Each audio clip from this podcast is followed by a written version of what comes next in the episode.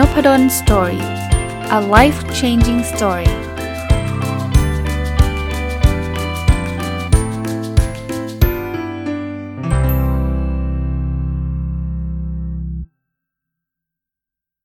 สวัสดีครับ ยินดีต้อนรับเข้าสู่นพดล story พอดแคสต์นะครับ วันนี้หยิบหนังสือที่ชื่อว่าเพื่อนจงเพื่อนใจ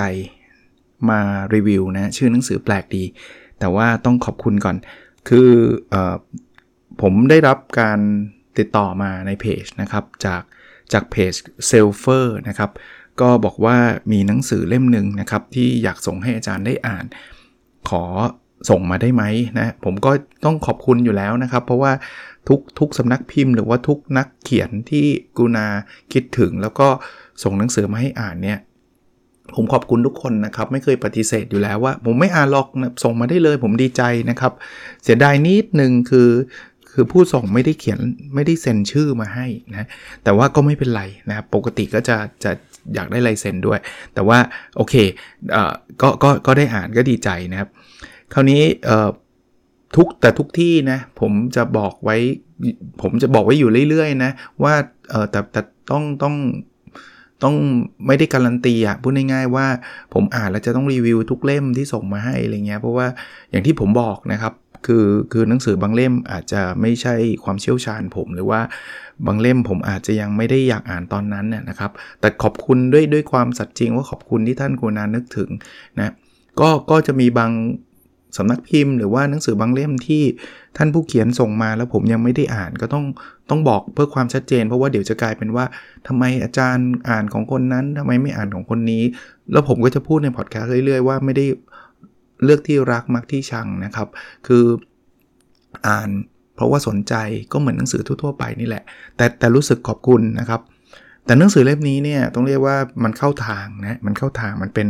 แนวแนวเรื่องของการรักตัวเอง แนวแนวพัฒนาตัวเองแล้วอ่านง่ายมากนะอ่านง่ายมาก เป็นหนังสือทำเองเนาะผมเข้าใจว่าไม่มีขายที่ที่ร้านหนังสือนะครับ แต่ว่าเพจเอางี้ผมผมไม่ได้รับ ค่าสปอนเซอร์ หรือว่าท่านผู้เขียนเนี่ยก็ไม่ได้บอกผมนะว่าอาจารย์อ่านเสร็จแล้วช่วยมาพูดในพอดแคสต์ด้วยไม่เคยพูดนะครับ แต่ว่าผมอ่านแล้วผมชอบก็เลยอยากนำมานำนำมาคุยเออถ้าจะอยากซื้อผมไม่แน่ใจเข้าไปเพจเซลเซลเฟอร์ S E L F E R นะครับ อาจจะเจอนะครับ อาจจะเจอไม่การันตีนะอะ ผมเลือกมาในบางบางเรื่องบางตอนในหนังสือแล้วกันนะครับ เรื่องแรกเป็นเรื่องรักตัวเองให้เป็นนะครับ ในหนังสือเขียนบอกว่า ถ้าเรารักตัวเองเป็นเนี่ยเราจะสามารถรักคนอื่นได้โดยไม่ต้องเจ็บปวด ความรักความสัมพันธ์ความคาดหวัง เป็นได้ทั้งพลังบวกที่ดีต่อชีวิต และเป็นตัวหักลบกลบสัดส่วนของความสุขได้เราเช่นกัน คือผมชอบคอนเซปต์นี้คือว่าถ้าเรารักตัวเองเนี่ยคราวนี้เราจะรักคนอื่นได้โดยไม่เจ็บปวดเพราะอะไรเพราะว่าถ้าสมมุติเราไปรักคนอื่น แล้วคนอื่นเขาไม่รักเราเนี่ย เราจะกลับมารักตัวเองทันที โดยอัตโนมัติ เราจะไม่มาทำร้ายตัวเอง เฮ้ยดีนะ คือรักตัวเองเนี่ยมันเป็นเหมือนวัคซีน วัคซีนเป็นภูมิคุ้มกันว่ายังไงฉันรักตัวฉันเองแน่นอนแล้วจบแล้วนะ คราวนี้ฉันรักคนอื่น ถ้าคนอื่นรักตอบ อุ้ยดีใจมีความสุข ถ้าคนรักไม่ตอบอาจจะเสียใจแต่ไม่มากนะัก เพราะว่าอย่างน้อยๆเรารักตัวเองนะ ดีครับ อีกอันนึงนะครับคือเขาบอกว่าไม่มีใครอยากเก็บเกี่ยวรสชาติของการสูญเสียอันนี้ชัดเจนนะครับ คือไม่มีใครอยากเรียนรู้ว่าความเสียใจในการจากลาตัวสิ่งที่รักเป็นอย่างไร แต่ว่าสุดท้ายอะมันอาจจะต้องเจอแล้วก็เราก็จะเข้าใจได้เองนะครับ สุดท้ายเราต้องทำใจแล้วก็ยอมรับความเป็นจริง อันนี้มันเป็นสิ่งที่เกิดขึ้นของของมนุษย์อยู่แล้วนะครับ อีกเรื่องครับพวกเขียนบอกว่า โลกไม่ได้เป็นใจให้เราเสพความสุขในชีวิตได้อย่างสมบูรณ์แบบ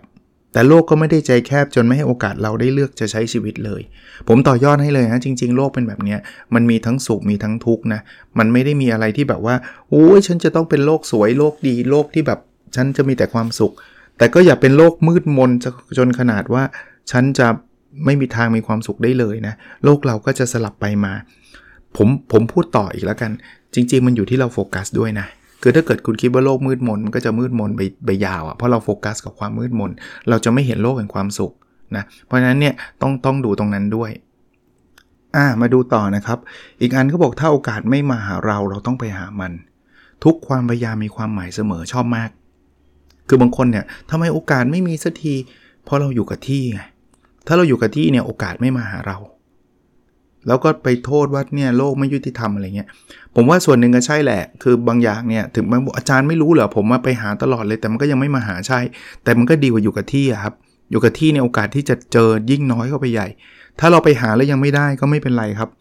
แต่ผมคิดว่าตรงนี้เป็นเป็นสิ่งที่ที่จะกระตุ้นนะให้เรากล้าทำอะไรหลาย ๆ อย่าง อันนี้ก็เป็นข้อเตือนใจอีกอันหนึ่งนะ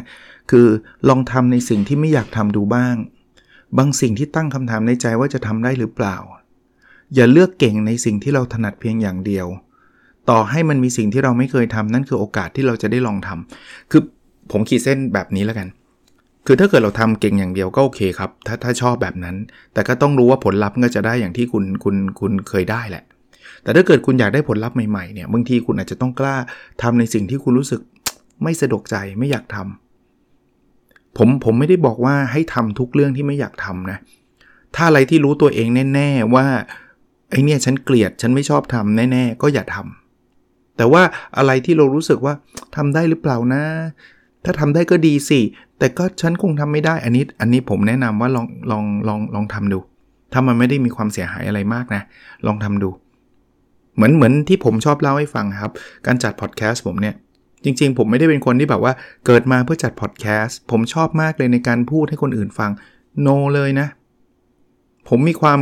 กังวลด้วยซ้ำ ทำแล้วมันน่าเกลียดหรือเปล่าวะ แล้วเราจะพูดอะไรแล้วคนจะฟังเหรออายเขาเขินอะไรเงี้ย แต่สุดท้ายผมก็เลือกทำเนาะ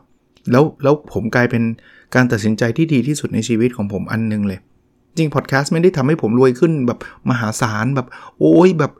กลายเป็นมหาเศรษฐีทันทีภายในคืนเดียวเลยไม่ใช่เลยนะ แต่มันมันเป็นเป็นส่วนหนึ่งที่ fulfill ชีวิตผมได้ระดับหนึ่งเลยล่ะ ที่ผมได้อ่านหนังสือ ผมโชคดีแค่ไหนอะที่ผมได้อ่านหนังสือแล้วผมสามารถเอาเรื่องดีๆจากหนังสือ ไปให้คนฟังเป็นหมื่นๆคนได้ฟังทุกวันเนี่ยผมว่าโชคดีมากเลยนะ เพราะฉะนั้นเนี่ยไม่ได้แปลว่าทุกคนต้องจัดพอดแคสต์นะครับ ลองทำในสิ่งที่ตัวเองอาจจะลังเลใจ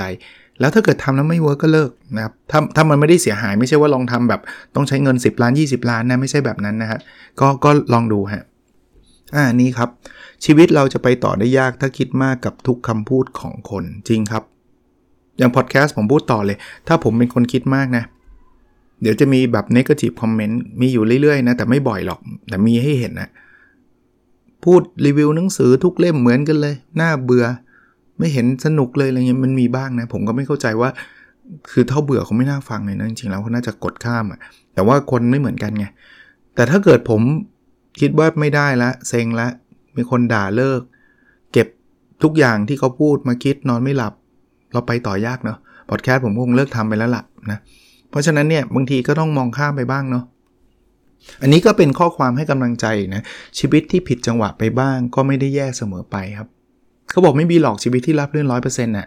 เพราะฉะนั้นเนี่ยบางทีเนี่ยเราเห็นคนนั้นโอ้คนนั้นดีจังคนนี้รวยจังคนนี้มีความสุขจังเนี่ย คุณเห็นเฉพาะตอนที่เขามีความสุขไงเพราะว่าไม่มีความสุขคุณไม่เคยรู้จักเขาไงว่าเบื้องหลังเขาผ่านอุปสรรคมาเต็มไปหมดเลยเขาท้อเยอะแยะ อย่างอย่างที่ผมบางทีผมก็ชอบทำนะ คืออย่างผมแต่ก่อนนะผมได้ตีพิมพ์เนี่ยผมจะลงบทความที่ได้รับตีพิมพ์แล้วคนก็จะมาอวยพร ชื่นชมกันเต็มเลยบอกอาจารย์เก่งมากอาจารย์สุดยอดนู่นนี่นั่นก็ขอบคุณกันไป แต่พอภาพภาพนี้ลงไปเรื่อยๆเนี่ย คนชอบคิดว่าทำไมตัวเราเป็นคนเดียวที่ถูกปฏิเสธ เวลานักศึกษาปริญญาเอกนะที่เขาส่งไปตีพิมพ์แล้วเขาถูกรีเจ็ครีเจ็คเขาก็จะคิดว่าเขาคงเก่งไม่เท่าอาจารย์นพดลนะ่ะจริงๆไม่ใช่ครับ ผมถูกรีเจ็คมากกว่าเขาอีก ผมถูกปฏิเสธเนื้อแยบเต็มไปหมด หลังๆ ผมเลยแชร์ไอ้จดหมายปฏิเสธมั่งนะว่าเนี่ยมันมีนะคือแล้วมันมีบ่อยด้วยนะ มันไม่ได้มีตอบรับนะเนี่ยโดนด่ามาเละเทะยังแชร์ให้ดูเลย ซึ่งแบบนักศึกษาหลายคนบอกขอบคุณอาจารย์นะแบบทำให้เขามีกำลังใจเลยว่าขนาดอาจารย์ยังโดนปฏิเสธ ใช่โดนโดนเยอะด้วย แล้วมี professor ที่ผมรู้จักอะ่ะเขียน comment เต็มเลยผมผมเยอะกว่าอาจารย์อีกเขาเก่งกว่าผมนะ ยิ่งเก่งยิ่งโดนปฏิเสธเยอะเห็นไหมเพราะฉะนั้นเนี่ย มันไม่มีชีวิตราบรื่นหรอกครับ แต่เราโซเชียลมีเดียทำให้เราเห็นชีวิตข้างที่เป็นบวกอะ่ะเพราะฉะนั้นในหนังสือเขาบอกว่าก็ชีวิตมันก็อย่างเงี้ยมันมีสิ่งง่ายสิ่งยากสะดุดบ้างผิดแผนบ้าง ตั้งสติกันไปตั้งหลักใหม่เท่านั้นเองนะครับเอออีกอันนะอันนี้เป็นข้อสังเกตที่น่าสนใจเขาบอกว่าวันที่เติบโตกับชีวิตวัยผู้ใหญ่จะเข้าใจได้เองว่าเหนื่อยแต่มีความสุขรสชาติเป็นยังไง ที่รู้สึกคืองี้ คือพอผมอ่านเนี่ยผมนึกถึงตอนผมสอนหนังสือว่า คือสอนหนังสือเนี่ยเหนื่อยจริงๆนะ ต้องต้องยอมรับเลยนะว่าตอนเนี้ยอาจจะอายุเยอะอะไม่อยากใช้คำว่าแก่เลย อายุเยอะอะสอน 6 ชั่วโมงนี้เหนื่อยเหนื่อย แต่มันอิ่มเอมใจไงไม่รู้อะไม่รู้ไม่รู้นักศึกษาที่เรียนกับผมเขาอิ่มเอมใจหรือเปล่านะ แต่ว่าผมรู้สึกอะว่าเราแบบเราได้เราได้พูดสิ่งเหล่านี้ไปอะหรือจะมีบางวันเหมือนกันนะที่อัดพอดแคสต์แล้วเหนื่อยอะคือหมดแรงเหมือนกันนะแต่แบบมันฟินอะมันมีความรู้สึกแบบมันมีความสุขอะ ที่เราได้พูดหรือหรืออย่างตอนเนี้ยผมผมเชื่อนะว่า มันน่าจะมีประโยชน์กับใครบ้างบ้างแหละนะมันอิ่มเอมใจเนาะแต่จริงๆเขาตอบบอกว่าต้องเป็นวัยที่เติบโตเป็นวัยผู้ใหญ่เหรอจริงๆบอกว่าเด็กก็มีนะเหนื่อยแต่มีความสุขอะเตะบอลนี่เหนื่อยนะ แต่มีความสุขชะมัดเลยอ่ามาดูต่อนะครับเขาเขียนว่าคุณค่าของเราไม่ได้วัดเอาจากความคิดของคนอื่น เพราะฉะนั้นไม่ต้องไปถามใครว่าเรามีค่าไหมเรามีค่าไหม คุณค่าของเราอยู่กับตัวเราเองนะนะครับ เพราะนั้นก็ก็ถ้าไปวัดความคิดของคนอื่น ก็เดี๋ยวมีคนบอกเราไม่มีค่าก็ไม่มีค่าเลยอย่างเงี้ยจริง ๆ ถามตัวเองนะ ว่าตอนเนี้ยเราเราได้ทำอะไรที่เป็นสิ่งดีๆ หรือเปล่านะนั่นคือความสุขจริง ๆ ของเราและคุณค่าของเราอยู่ตรงนั้น อีกอันที่ผมว่าเป็นข้อแนะนำที่ดีนะคือเขาบอกว่าจงเป็นมนุษย์ที่เข้าใจธรรมชาติของมนุษย์นะครับ เวลาที่สุขก็ยิ้ม หัวเราะ ออกมาได้อย่างเต็มที่เริงร่า เวลาที่เศร้าก็ก็ร้องไห้ใช้น้ำตาระบายความเศร้าออกมาบ้าง คือคืนจริงสุขแล้วหัวเราะและยิ้มเนี่ยผมคิดว่าเป็นเรื่องปกติ แต่ว่าบางคนก็มีนะ ผมก็ไม่เข้าใจเหมือนกันนะบางคนเนี่ยมีความสุขแต่ไม่อยากยิ้มไม่รู้ไม่รู้เป็นอะไรเหมือนเหมือนเด็กๆ อาจจะโดนกดดันมาไม่รู้นะที่แบบเหมือนกับถ้าสุขแล้วมันรู้สึกผิดอะเวลายิ้มแล้วรู้สึกแบบเดี๋ยวจะกลายเป็นพ่อพ่อแม่จะว่าว่าเหลิงหรืออะไรไม่รู้นะแต่เคยเคยเจอเหมือนกันแต่น้อยกับอีกอันนึงคือเศร้าก็ไม่ร้องไห้ เพราะว่าต้องทำตัวเข้มแข็งก็ไม่จำเป็นนะถ้าอายคนอื่นไม่อยากไปร้องที่สาธารณะก็ไม่เป็นไร อยู่กับตัวเองร้องบ้างก็ได้นะเพราะฉะนั้นเนี่ยมันธรรมชาติมนุษย์อะสุขเศร้าเบื่อ มีความสุขสนุกอะไรเงี้ยมันมันมันวนเวียนแบบนี้ฮะอันนี้ผมก็ชอบนะเขาเขาบอกว่าคนที่ไม่ใช่สุดท้ายจะหล่นหายไปเองครับบกทุกสถานะมีการเปลี่ยนแปลงเนาะความรักหรืออะไรก็ตามนะถ้าถ้าสมมติเป็นแฟนกันเนี่ย ถ้าสุดท้ายมันไม่ใช่เนาะเขาก็จะแยกออกจากกัน เราก็จะแยกจากเขาเขาก็จะแยกจากเรานะ เขาจะไม่อยู่หรอกเพราะว่ามันไม่ใช่ มันไม่ใช่คือ ไม่ได้แปลว่าเขาเลวเราดีหรือเราเลวเขาดีไม่เกี่ยวนะ มันแค่ไม่เข้ากันนะมันก็อยู่ด้วยกันไม่ได้ เขาก็บอกว่าสุดท้ายมันจะหล่นหายไปเองอะมาอีกอันนะครับเขาบอกว่า support คนอื่นได้แต่อย่าลืม support หัวใจตัวเองด้วยนะครับ บางคนเนี่ยเป็นผู้ให้ผู้เสียสละ เป็นผู้รับภาระทางความรู้สึก คือคือแบบทำแบบทุกอย่างฉันรับมาเองอะไรเงี้ย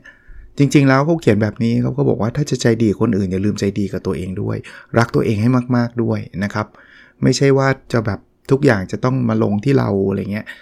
เราต้องรู้จักรักตัวเองนะครับอันนี้นะครับเขาบอกว่าให้เป็นตัวเองในเวอร์ชั่นที่ดีขึ้นกว่าเมื่อวานให้ได้ คือคือยังไงก็ตามเมื่อวานมันจะดีจะไม่ดียังไง ลองลองพยายามวันนี้ใหม่นะลุกขึ้นมาแล้วเราจะต้องเป็นตัวเองที่ดีขึ้น อ่าอีกอันครับเขาบอกว่ากว่าจะรู้ชีวิตชอบแบบไหน บางทีอาจจะใช้เวลาเกือบครึ่งชีวิตในการตามหามัน เพราะนั้นเนี่ยคนฟังพอดแคสต์ผมเนี่ยบางทีบอกตอนนี้อายุ 40 แล้วยังไม่รู้ว่าชอบแบบไหน อาจจะเป็นเรื่องปกติก็ได้นะเขาบอกคนเราใช้เวลาในการเดินทางไม่เท่ากันครับบางคนถึงจุดหมายได้เร็วเหมือนบินไป บางคนใช้เรือพายไปอย่างทุลักทุเลอ้าวอย่างนี้ท้อใจเสียจานเดี๋ยวก็ไม่ถึงจุดหมายอะประโยคถัดไปครับเขาบอกว่า แต่จะช้าหรือเร็วก็ไม่สำคัญเท่ากับความสุขระหว่างทาง เออจริงเนาะ ความสุขมันไม่ได้อยู่ที่ปลายทางนะ ความสุขมันอยู่ที่แต่ละวันเนะี่ยถ้าเราไปผูกติดความสุขเราอยู่ที่ปลายทางอย่างเดียวเนี่ยนานเลยแหละ แล้วก็ไม่การันตีด้วยนะ ว่าจะสุขหรือไม่สุข บางทีอาจจะไม่ถึงเลยก็ได้เนาะ ถ้าถ้าความสุขอยู่ระหว่างทางเนี่ยยังไงก็มีความสุขครับ จะไปถึงเป้าหมายหรือไม่ถึงไม่เป็นไรยังไงก็ happy ยังไงก็มีความสุข ผมว่าเป็น mind mindset ที่ลองลองลองนำมาพิจารณากันก็แล้วกันเนาะ พยายามดึงความสุขให้อยู่กับระหว่างทาง เป้าหมายเนี่ยมีมีได้นะ แล้วผมก็มีนะ ผมก็ทำ OKR ทำเป้าอะไรเงี้ย แต่ว่าจริง ๆ แล้วอะเป้าหมายมันน่าจะเป็นตัวตัวล่อเรามากกว่าให้เราเดินอะแต่ความสุขอยู่ที่การเดินอะความสุขอยู่ที่การการการไปข้างหน้า จริง ๆ บางทีผมผมคิดเหมือนกันนะว่าไอ้เป้าทั้งหลายแหล่ที่ผมเซตไว้เนี่ย ถ้าเราไปผูกติดว่าถ้าไม่บรรลุเป้าเศร้าเลย อย่างนี้เราเราอาจจะเศร้าบ่อยมากนะ ยิ่งเป้าที่มันยาก เป้าที่มันท้าทาย มันก็จะทำให้เรายิ่งยิ่งยิ่งมีโอกาสเศร้าเยอะ แต่ถ้าเกิดเป้านั้นมันตั้งไว้เพื่อให้ผมได้ทำอะผมยกตัวอย่างเป็นรูปธรรมเช่น ผมทำพอดแคสต์ผมตั้งเป้าไว้นะไตรมาสเนี้ยสองหมื่นดาวน์โหลดต่อวัน ปรากฏว่ายังไม่ถึงเลยนะถ้าไม่ถึงเนี่ยถ้าผมเศร้าเนี่ยผมอาจจะไม่อยากทำแหละ เพราะว่าผมก็ไม่รู้ว่าเมื่อไหร่มันจะถึงนะ นับวันก็จะมีช่องพอดแคสต์มากขึ้น อาจจะมีคนฟังผมน้อยลงก็ได้ แล้วก็เลิกใช่ไหมเพราะมันเศร้าไง แต่ถ้าเกิดการตั้งเป้านั้นนะ่ะทำให้ผมได้ลุกขึ้นมา แล้วก็เฮ้ยเดี๋ยววันนี้ทำตอนนี้ดูซิว่าตอนนี้จะมีคนฟังเยอะแค่ไหน แต่ความสุขอยู่ที่การทำเนี่ยอยู่ที่การอัดอยู่ตอนเนี้ยเฮ้ยอย่างนี้มันดีนะนั้นลองลองเปลี่ยน mindset แบบนี้ดูนะครับอ่ามาดูอันถัดไปนะครับเขาบอกว่าโตมากแค่ไหนก็ต้องการคำปลอบใจ โตแล้วไม่ได้แปลว่าอ่อนแอไม่เป็นครับ เพราะฉะนั้นเนี่ยไม่ว่าจะโตยังไงเนี่ยก็ต้องการ ต้องการคำปลอบใจแล้วก็จริง ๆ เราอ่อนแอบ้างก็ได้นะ คือไม่บอกฉันต้องเข้มแข็ง ฉันต้องเข้มแข็งตลอดอ่อนแอบ้างก็ได้นะ เราพยายามแข็งแกร่งมากเกินไปก็ไม่ดีนะครับ ไม่ดี เพราะฉะนั้นเนี่ยบางทีเราอย่าไปคิดนะว่าคนนี้สบายมากมันโตแล้วอะไรเงี้ยปลอบใจเขาบ้างนะ เป็นห่วงเขาบ้าง แล้วคนที่ที่รู้สึกแย่เนี่ยก็อ่อนแอบ้างก็ได้ มาดูอันถัดไปนะ ถ้ามีความรัก ต้องรักให้พอดีครับเขาบอกเวลามีความรักต้องบอกตัวเองให้รักให้พอดี เพราะว่าถ้าเรารักมากไปเนี่ยคาดหวังว่าเขาต้องเป็นโลกทั้งใบ คาดหวังว่าทุกความสุข เราจะต้องได้รับจากเขาคนเดียวเนี่ยเขาบอกจะเป็นความสัมพันธ์ที่แย่นะฮะแล้วเราจะเจ็บปวด เพราะว่าบางทีเราไปยึดติดอะนะครับ ไม่มีใครเป็นทุกอย่างให้เราได้มากขนาดนั้นหรอก อันนี้อันนี้ผมผมไม่ได้พูดถึงความรักของสามีภรรยาด้วยนะ ความรักของพ่อแม่ที่มีให้ลูกเนี่ย ผมว่าก็แอพพลายนี่ส่วนตัวนะ เพราะว่าบางคนบอก เราต้องให้ลูกรักเราร้อยเปอร์เซ็นต์เนี่ยกดดันด้วยนะกดดัน แล้วก็วันหนึ่งเนี่ยลูกเขาเติบโตเป็นผู้ใหญ่เนี่ยเขาอาจจะมีอะไรบ้างที่ที่เขามีชีวิตของเขาอะ่ะโอ้ยพ่อแม่น้อยใจเศร้าเสียใจ ผมว่าเนี้ยอาจจะอาจจะลองลองคิดใหม่กันแล้วกันนะครับ ว่าจริงๆแล้วเราไม่ต้องขนาดนั้นน่ะนะครับ มันต้องรักให้พอดีอะ่ะเปิดโอกาสให้ให้ให้พื้นที่เขาด้วยอะ่ะแบบนั้นนะครับ อันนี้ก็เป็นธีมหลักของหนังสือพัฒนาตัวเองอันหนึ่ง แต่ว่าเห็นแล้วก็อดไม่ได้ที่จะนำมาพูดนะก้าวที่ดีที่สุดคือก้าวออกมาจากอดีตครับ เรื่องที่ผ่านไปแล้วไม่ว่าจะดีหรือแย่ล้วนได้สอนอะไรบางอย่างแก่เราเสมอ แต่ว่าอย่าไปยึดติดลุงงี้นะ ตอนนั้นฉันทำอย่างนู้นอย่างนี้ดีกว่า คือคิดได้แหละ แต่ถ้าคิดตลอดเวลาเขาไม่ไหว ตัวเราก็เจ็บอยู่ซ้ำแล้วซ้ำเล่า เศร้าซ้ำแล้วซ้ำเล่าก็ก็ไม่มีประโยชน์ที่จะทำแบบนั้นนะ เขาสอนเราแล้วนะมันเป็นบทเรียนเราแล้ว ก็เอาบทเรียนนั้นไปทำต่อ ย้อนอดีตกลับไปไม่ได้ครับนั้นก้าวที่ดีที่สุดคือก้าวออกจากอดีต อีกอันครับเขาบอกว่าอย่ากดดันตัวเองจากความคาดหวังของคนอื่นนะบางคนเนี่ยแบกความคาดหวังของทุกคนบนโลกเลย อยู่ที่บ้านก็ต้องคาดหวังจะเป็นลูกที่ดี จะเป็นพ่อจะเป็นแม่ที่ดี จะเป็นสามีหรือภรรยาที่ดี ไปที่ทำงานก็จะเป็นลูกน้องที่ดี จะเป็นเจ้านายที่ดีอู้ฉันจะเป็นคนที่ดีของโลกนี้เลยครับ กดดันเกินไป เป็นคนดีๆนะครับ แต่ว่าอย่าไปกดดันตัวเองว่าฉันต้องเพอร์เฟกทำแบบนั้นแล้วเขาเป็นคนมีความทุกข์ง่าย และมีทุกข์ได้ทุกวันนะ่ะเพราะว่ามันคาดหวังสูงมากไงมาอีกอันครับเขาบอกว่า ดอกไม้ที่ถูกวางได้ถูกที่มันจะเติบโตอย่างสวยงามในแบบของมัน ชอบมากเลยนะว่าคนเราก็เหมือนกันถ้าพาตัวเองไปในที่ที่ควรอยู่ มันจะเห็นโอกาสที่ดีต่อตัวเองแน่นอน จริงนะครับบางทีเนี่ยเราไปสตั๊กหรือว่าไปอยู่กับที่ที่มันไม่ใช่เราอะ ที่ที่มันเราเราเติบโตได้ยากอะแล้วเราก็พยายามพยายามนะแต่ความพยายามมันก็ยังยังไม่ได้ส่งผลเพราะว่าเราอยู่ผิดที่ไงผมว่าเป็นข้อคิดที่ดีอันหนึ่งสำหรับคนที่รู้สึกว่าเบิร์นเอารู้สึกว่าเหนื่อยว่า จริง ๆ แล้วเราอยู่ถูกที่หรือเปล่านะถ้าอยู่ถูกก็ทำต่อลุยต่อเหนื่อยก็พักแล้วก็ทำแล้วก็ไปต่อ แต่บางทีมันอาจจะอยู่ผิดที่ก็ได้นะ ไม่ได้แปลว่าที่นั้นมันไม่ดีอะไรมันไม่แค่ไม่เข้ากับเราอะอะอันนี้นะครับ จุดเริ่มต้นของความสุขคือใจและความคิดของเราเองนะ เพราะฉะนั้นเนี่ยเริ่มง่ายที่สุดแต่ก็ยากที่สุดเหมือนกันก็คือ มันมันเริ่มง่ายมุมไหนรู้ป่ะมันไม่ต้องไปบังคับอย่างอื่นไงมันอยู่ที่ใจเรา แต่มันเริ่มยากเพราะว่าใจเรานี่แหละไม่ยอมเชื่อ ไม่ยอมจะทำให้ตัวเองมีความสุข อันเนี้ยมันมีทั้งยากและง่ายนะถ้ามันไปอยู่ที่คนอื่นเนี่ย มันยากตรงที่เราต้องไปบังคับคนอื่นเนี่ยให้ทำนู่นทำนี่ไงมันยาก จริงๆ อยู่กับตัวเราเองเนี่ยเราจัดการความสุขได้ตัวเองเนี่ยคือสิ่งที่ง่ายแล้วนะแต่มันยันดันยากเพราะว่าเราคิดไม่ได้อะคือเราแบบไม่ฉันจะมีความสุขไม่คิดแบบเนี้ยเขาบอกว่าคนที่มองโลกแบบคิดบวกเนี่ยไม่ใช่อวดว่าตัวเองมีความสุขนะแต่แต่คือการเห็นความจริงครับ เข้าใจจริง ๆ ครับว่ามันเกิดอะไรขึ้นเนาะบางทีมันทุกข์เนี่ยเพราะเราไปคิดลบก่อนว่าจะต้องทุกข์แล้วก็ไปคิดไปเลยเถิดเลย มาต่อนะครับก็บอกว่าทุกการเริ่มต้นดูเหมือนเป็นเรื่องยากในชีวิตเสมอนะ แต่พอลองใช้เวลาและให้โอกาสตัวเองได้พยายาม จะกลับไปขอบคุณความอดทนในตัวของตัวเองในที่ผ่านมา จริงฮะเริ่มต้นทุกอย่างยากหมด เพราะเราไม่คุ้นเคยเท่านั้นเองจริง ๆ ยากยากทุกเรื่องอะหรือหรือมันไม่ได้ยากมากมันก็มันก็ไม่ง่ายเหมือนเดิมอะเวลาเราลงนึกถึงเราตอนเราย้ายโรงเรียนเนี่ยหรือตอนเราเราเรียนอยู่มัธยมแล้วกลายเข้ามหาวิทยาลัยเนี่ยมันไปแล้วมันแบบ อันนี้ทำยังไง อันนี้ทำยังไง อันนู้นทำยังไง มันจะมีพีเรียดแบบเนี้ย บางคนใช้เวลานานนะ บางคนใช้เวลาแป๊บเดียว แต่ว่ามันจะมีประมาณนั้น แต่ถ้าเราอดทนกับมันนะ ถ้ามันเป็นสิ่งที่เรารักนะครับ ถ้าไม่รักก็ไม่ต้องไปอดทนนะ ถ้าเป็นสิ่งที่เราชอบรักเนี่ย เดี๋ยวสักพักมันจะเข้าที่เข้าทางครับ อะ มาดูต่อนะครับเขาบอกอย่าให้ใครขโมยช่วงเวลาของการเติบโตครับ ในหนังสือนะ ผู้เขียนบอกว่าถ้าย้อนเวลากลับไปได้จะใช้เวลากับความเศร้าให้น้อยที่สุด เพราะอะไรเพราะว่าถ้าไปใช้กับเวลากับมันเยอะก็เสียดายเวลาไงเหมือนโดนขโมยเวลาไปเลยเนาะเศร้าได้นะ ผมไม่ได้บอกห้ามเศร้า แต่ใช้เวลากับมันให้น้อยที่สุด เท่าที่จะเป็นไปได้theme theme หนังสือคล้ายๆ กัน อีกอันนึงคือ restart ตัวเองใหม่คือเขาบอกว่าไม่เคยเหนื่อยที่จะให้โอกาสตัวเองเรื่อยๆครับถ้าตรงไหนมันไม่ใช่อย่าฝืนจนเสียเวลา กลับมาโฟกัสในสิ่งที่ทำแล้วมันมีคุณค่ากับตัวเอง จะพูดถึงเรื่องงานก็ได้นะครับ ผมไม่ได้บอกว่าฟัง episode นี้แล้วลาออกเลย แต่ว่าให้ตระหนักรู้แล้วลองคิดดูดีๆ ว่าตรงนี้มันใช่ไหม เรื่องความสัมพันธ์เรื่องแฟนเรื่องทุกอย่างนะครับ ลองดู ถ้าใช่รอดูก่อน ก็ไปต่อ ลุยต่อหาทาง ผมก็ชอบนะ ที่จะแบบว่าให้พูดคุยกันดีๆ หาทางออกร่วมกัน เพราะว่าบางทีอย่าไปหุนหันพันแล่นว่า ฉันไม่ใช่ละออกไปก่อนต้องคิดดีๆครับเรื่องพวกนี้ใช้เวลากับมันนิดนึง อะมาดูต่อนะครับก็บอกว่าต่อให้ชีวิตสู้กลับครั้งที่ร้อยเราก็ต้องสู้ชีวิตกลับครั้งที่ร้อยหนึ่งคือ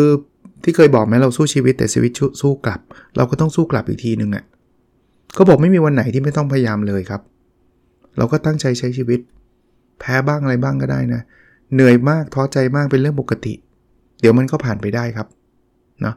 ราะนั้นทุกคนมีปัญหานะครับ อย่าไปคิดว่า โอ้ยคนนี้ชีวิตดีคนนี้ชีวิตไม่ดีอะไรเงี้ยมันมีทั้งปัญหามีทั้งอุปสรรคทั้งนั้นเนี่ยแต่มันก็มีชีวิตที่มุมดีๆ เหมือนกันเช่นเดียวกัน ใครโชคดีหน่อยก็ปัญหาน้อยหน่อย ใครโชคดีน้อยหน่อยก็ปัญหามากหน่อยเท่านั้นเองแต่มันก็จะผ่านไป อีกอันที่เป็นข้อเตือนใจคืออย่าใช้ชีวิตแบบกลัวความผิดหวังครับเขาบอกว่าบางทีเรากลัวมากเกินไปนะ กลัวผิดหวังจนไม่กล้าใช้ชีวิตในแบบที่ต้องการ กลัวทำนั่นแล้วอายทำนี้แล้วอายก็เลยไม่ทำเลยสักอย่าง เช่นถ้าผมกลัวผิดหวังว่าทำพอดแคสต์แล้วเดี๋ยวจะไม่มีคนฟังแล้วจะรู้สึกเสียหน้า ผิดหวังก็คงไม่มีนพดลสตอรี่ให้ให้ท่านฟังอยู่ตอนนี้เนาะผมก็ไม่ได้บอกว่าตอนนี้สำเร็จอะไรมากมายหรอก บางคนบอกอาจารย์ ตอนนี้ก็น่าอายนะ ก็อาจจะเป็นไปได้นะครับทำมาตั้งนานแล้วมีคนฟังอยู่แค่นี้อาจารย์ไม่อายเหรอ มีคนถามผมแบบนี้จริงๆนะ ในในพอดแคสต์นะในคอมเมนต์บอกอาจารย์ไม่อายเหรอ คนฟังอยู่นิดเดียวเอง ผมบอกไม่นะ ผมผมโอเคนะเขาเขาก็เขียนมาตอบอีกนะ ผมแค่ผมแค่งงคนนิดนึงว่าทำไมเขาถึงบอกว่ามันน่าอายไงไม่รู้อะผมก็ว่ามันก็โอเคนะ มีคนฟังแค่นี้ผมก็ happy แล้วเขาคงเอ็กซ์เพว่าทำมาตั้งนานต้องมีคนฟังเป็นล้านหรือเปล่าไม่รู้นะ ผมก็เขียนเขียนตอบเขาบอกว่าไม่นะครับ ผมโอเคนะ แค่มีคนเอาสิ่งที่ผมฟังไปใช้ประโยชน์ คนเดียวผมก็คุ้มแล้ว 2 คนผมก็คุ้มแล้ว ก็กลับมาที่ทีมนะอย่าไปคาดหวังอะไรเยอะนะครับ หรือไปกลัวความล้มเหลวอะไรเยอะพวกนั้นนะถ้ากลัวเยอะก็ไม่ได้ทำอะไรสักอย่างนะครับ อีกอันนะครับก็บอกว่า จงเป็นคนที่ดี ให้คนที่รักโอ้ชอบนะคือจริงๆเราเป็นคนที่ดีอะใช่ แล้วก็โดยเฉพาะอย่างยิ่งคนที่เรารักอะเราเป็นคนที่ดีสำหรับเขาเนี่ยมันก็ตรงไปตรงมาเลย อันนี้ผมว่าเราอาจจะดีไม่ได้สำหรับทุกคนก็ได้นะ แต่ว่าไม่ได้แปลว่าเราต้องเลือกดีเฉพาะบางคนนะ แต่ว่าบางบางทีเราทำตัวแบบเราแบบนี้บางคนก็ไม่ชอบก็มีนะ เราไม่สามารถจะทำให้ทุกคนชอบเราได้อะแต่คนที่เราควรให้เขาชอบเราได้เนี่ยคือคนที่เรา รักนะครับ เพราะฉะนั้นเป็นคนดีสำหรับคุณพ่อคุณแม่ เป็นคนดีสำหรับสามีภรรยาสำหรับแฟนสำหรับลูกสำหรับอะไรเงี้ย แต่คงไม่ได้ perfect หรอกนะครับ ไม่งั้นก็กดดันตัวเองไปอีกนะอันนี้ก็เป็นกำลังใจนะครับก็บอกอย่าให้รักเดียวที่ผิดหวังมาเป็นผู้พิพากษาความรักทั้งชีวิตที่เหลืออยู่ คือบางคนเคยอกหักมาโหยเกลียดผู้ชายไปตลอดชีวิต อันนี้ผมว่าเยอะไปนิดนึงหรือเกลียดผู้หญิงไปตลอดชีวิตผู้หญิงหลอกลวงแน่นอนทุกคนเป็นเหมือนกันเฮ้ยมันครั้งเดียวนะ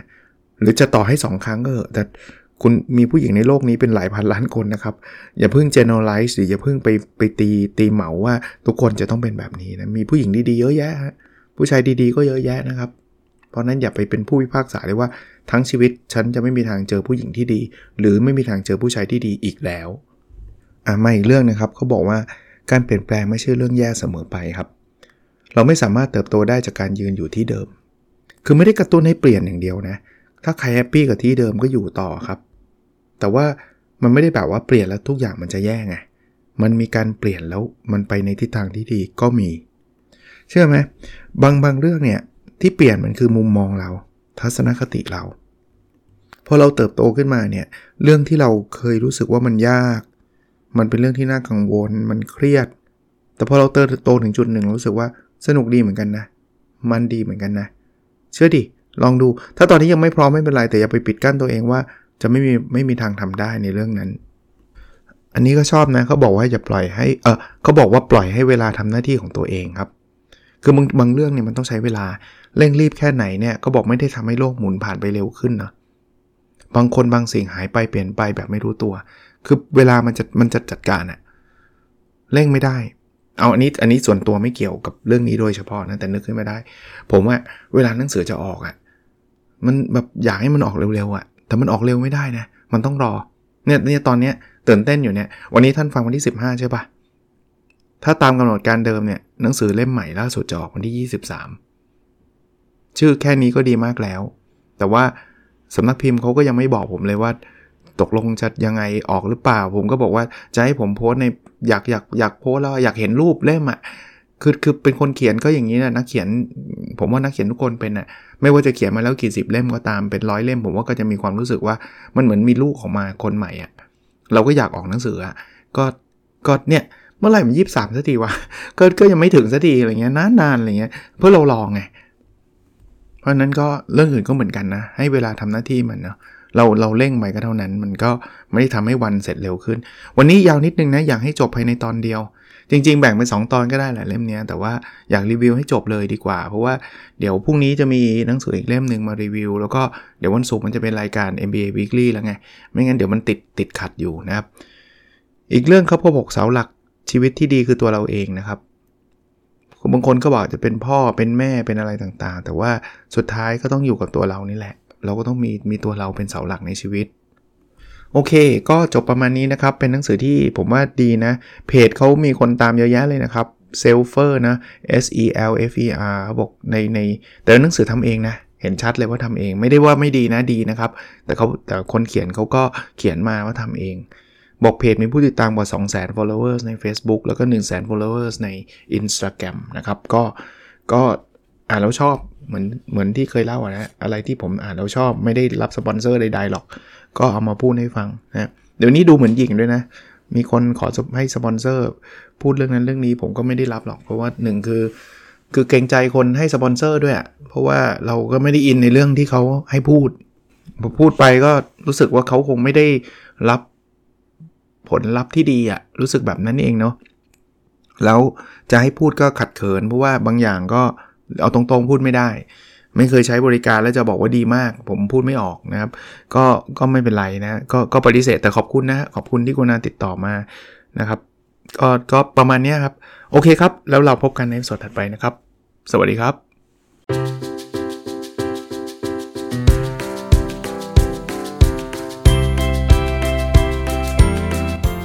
n o p a d o n Story a life changing story